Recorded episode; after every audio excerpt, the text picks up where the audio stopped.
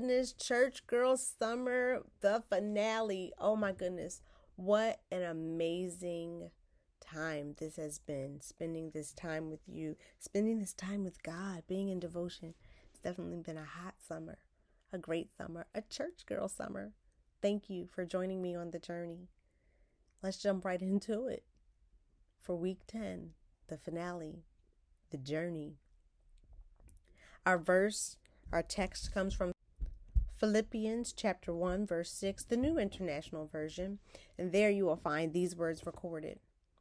Being confident of this, that he who began a good work in you will carry it on to completion until the day of Jesus Christ.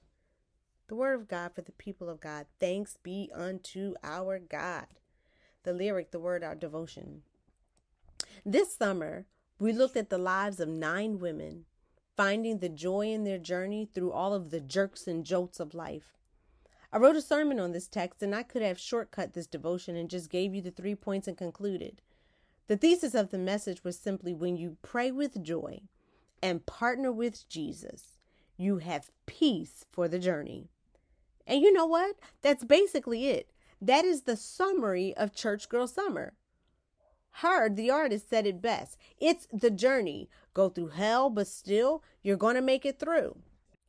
The reality of it all is that from the days of Eve, Hagar, Esther, Mary and Mary, Ruth, the woman with the issue of blood, Hannah, and the woman at the well, right up to you today, life is a journey. It is a process full of jewels, but if you're not intentional to pray with joy and partner with Jesus, life will be a junk of problems and no peace for the journey. So, what do we do? How do we get peace? How do we find joy on the journey? By reading and reflecting and reliving His Word. When we look at the lives of these women, they didn't have it all together, yet they had a story to tell. They have purpose, they had issues, they were happy, they were sad. But they pushed, they persevered through the process and found Jesus. In the pushing, they ran into redemption, revival, renewal, resurrection. Going through the process allowed them to grow, mature, find salvation, meet grace, attain promotion. But it wasn't in their own merit, it was in the journey that laid out the life lesson. It was the journey where faith was fortified, stamina was strengthened, wounds and weaknesses were used for God's wonder. It was along the journey that called for us to cry, but carried us to create. It was the journey that gave us the confidence to try, that taught you to fly, that pushed you to jump. Now, we don't always land on our feet. However, God is there with us to carry us through until we hit the finish line. And if you're reading this, that means we just aren't there yet.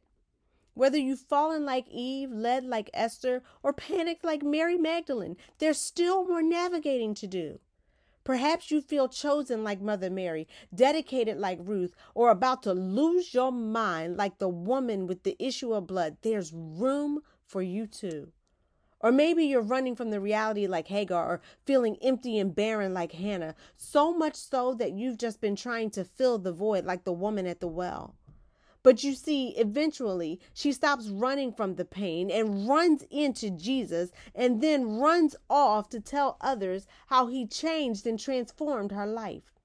All of them, all of us, we fall, we fail, we have flaws, yet if we are faithful, He finds us in the forest, in the fields, flowers us in His love, and sets us free to be on fire for Him. Don't give up. You got to keep going. There's another girl, another woman, somebody who needs to hear from you to know that they too can make it.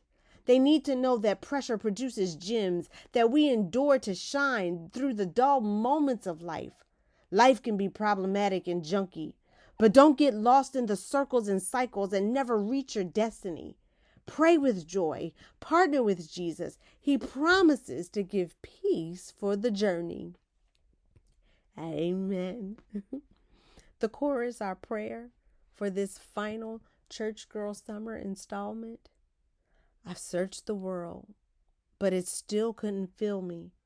Oh my God, on the journey, man's empty praise and treasures that fade are never enough. Then you came along and put me back together, and every desire is now satisfied here in your love. There's nothing better than you, God. You turn mourning to dancing. You give beauty for ashes. You turn shame to glory. And you're the only one who can. Lord, thank you for choosing us to join you on the journey. Thank you for blessing every moment and giving us beauty for ashes. Lord, there's nothing, nothing is better than you. Amen. The bridge where we make the connection, a point to ponder upon, to, to make this word live in your life. Question is, where does your journey lead? What's next? Which way does God want you to go? Oh, my sisters and my brothers, it's been a mighty, wonderful, joyous journey. And I pray that this word has helped to edify, enlighten, and encourage and enrich your souls. Remember, stay steadfast and immovable on the journey. And as always,